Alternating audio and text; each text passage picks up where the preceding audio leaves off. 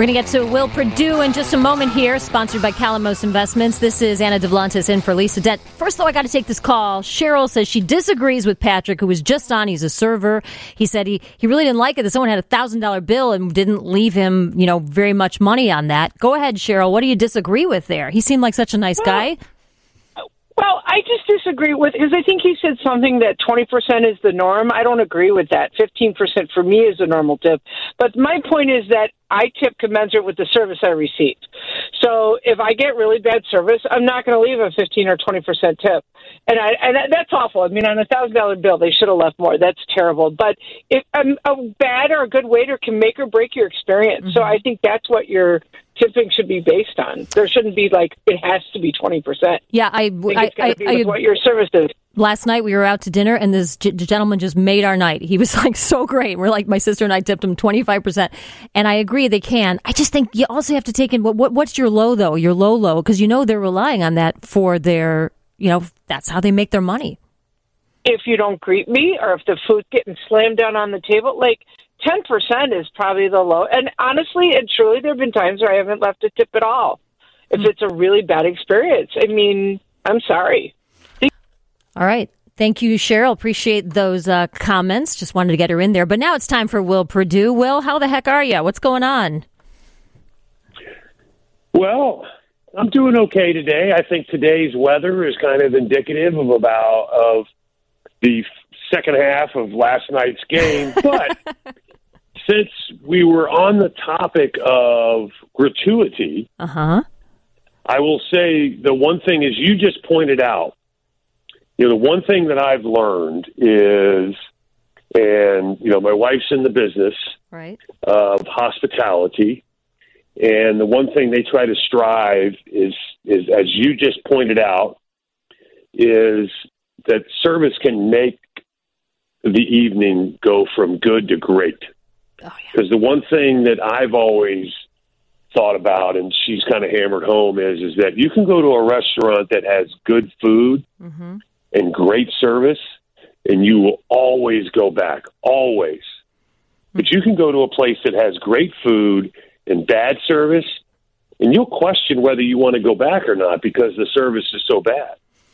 And that's kind of how you have to weigh it. But I think the one thing that she that she has said is on a whole, those that have been, you know, back out, those that have been, you know, visiting restaurants, bars, taverns, have been pretty gracious on a whole. Yeah. But the one thing that they try to to to remind their employees is is that, you know, you can make or break the whole evening for that individual. Mm-hmm. And the better service, ninety nine point nine percent of the time, the better tips you will get. You know, the interesting thing is what you should have asked that server was do they work do they operate in a pool house, meaning that everybody puts into the to the kitty so that the, the, the stronger servers help pick up the weaker servers and make it a better experience for everybody?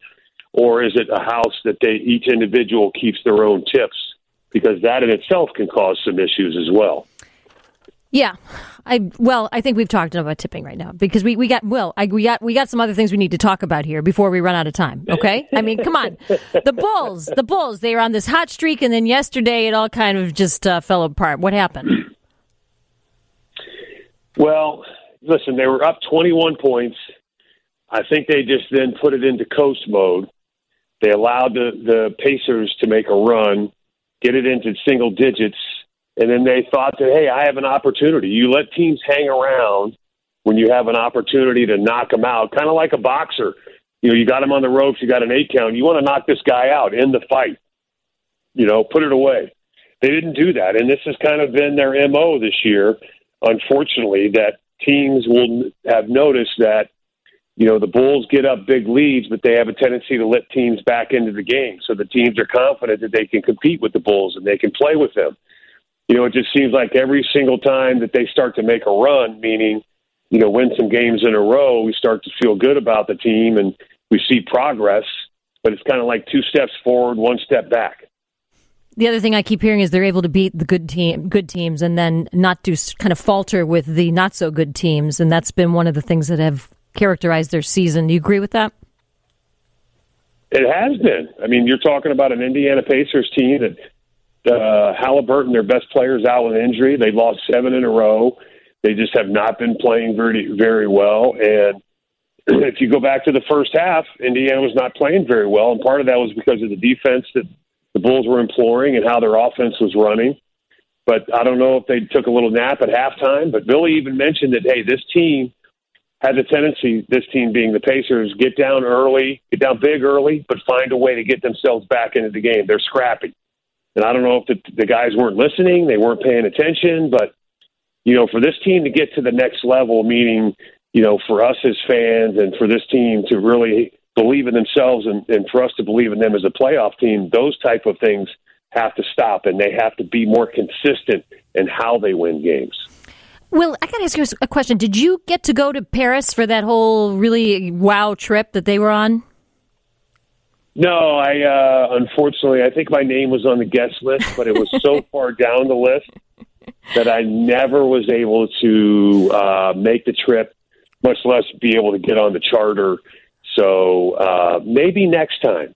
Oh, that is too bad. I just it was it looked like so much fun. I saw the players posting pictures and having a blast out there, and I know the NBA really has goals to, uh, you know, recruit viewers over there, uh, just like the NFL is trying to expand internationally. Do you think that's really going to work? I know a lot of players come from Europe, but is there really an audience there for American basketball in Europe? What do you think? Oh, there's a huge audience, not only in Europe but also in Asia. I mean, the game is worldwide. And as you talked about, I mean, you could make a uh, an argument that the three best players in the league right now, you know, are European um, or foreigners, however you want to refer to it, because of the popularity of the game. They all want to come over here because you know the NBA is the best league in the world. Other other leagues are good, but not as good as the NBA. But it's a very popular. But I just don't think because of the time change, because of the travel, that you know, you heard the NFL talk about it too. We may be able to put a team in, in Mexico, but that may be it. I just don't think that, you know, outside of the, the of North America that this is something that, that we're able to succeed in because of the time change and the amount of travel mm-hmm. required by the teams to go over there and consistently play. Yeah, that it does seem like it takes a lot out of them. Um, can we chalk this loss up to that? Is that does that work for you or no? I wish we could, but you know we played well against uh, right. the Golden State Warriors. All right, we played well against the Atlanta Hawks. Okay. So I just don't think we can use that as a reason. Okay, we won't. How about Lonzo Ball? Is he going to be back? What, what, can you tell us? Um, I when people ask that question, I say you're better off preparing for the answer that he probably won't play. So that way, if he does play, then we we can all get excited about it. But it just the, the news has been better, but it just hasn't been what we would like to hear. And I'm just not sure that he's going to be able to get back, get back in shape, and be ready to play before they hit that window where they have to shut him down. He posted that that really cool shot of him on uh, Instagram, I think it was him dunking, and everyone got excited. And then later, someone here kind of knows a lot more about basketball than I do said, "No, no, no, no, no, that's not that athletic. That's not that. Don't get so excited about that move. That doesn't mean he's totally healthy again." Uh, what do you, what did you make of that? I think that was more of a uh, hey, let's you know, I, I want to let you know I'm getting better, but I'm still a ways away. Yeah, I guess that's good. I like that. I like that. Will any closing thoughts for us other than things on tipping? I think we've talked enough about that. Anything on the Bulls you want to finish off with?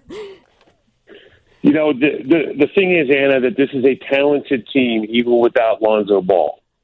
But the question is, can Billy and the players get on the same page so that they, they can figure out what is ailing this team. They can correct the issues, but it's it's it's not something that cannot happen.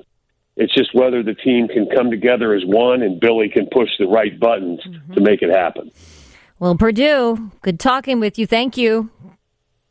Anna, thank you for being in today. I appreciate it. Nice talking with you. That's Will Perdue. Hoops Talk with Will Perdue, sponsored by Calamos Investments. Bottom of the hour time. It's time for the news here on WGN.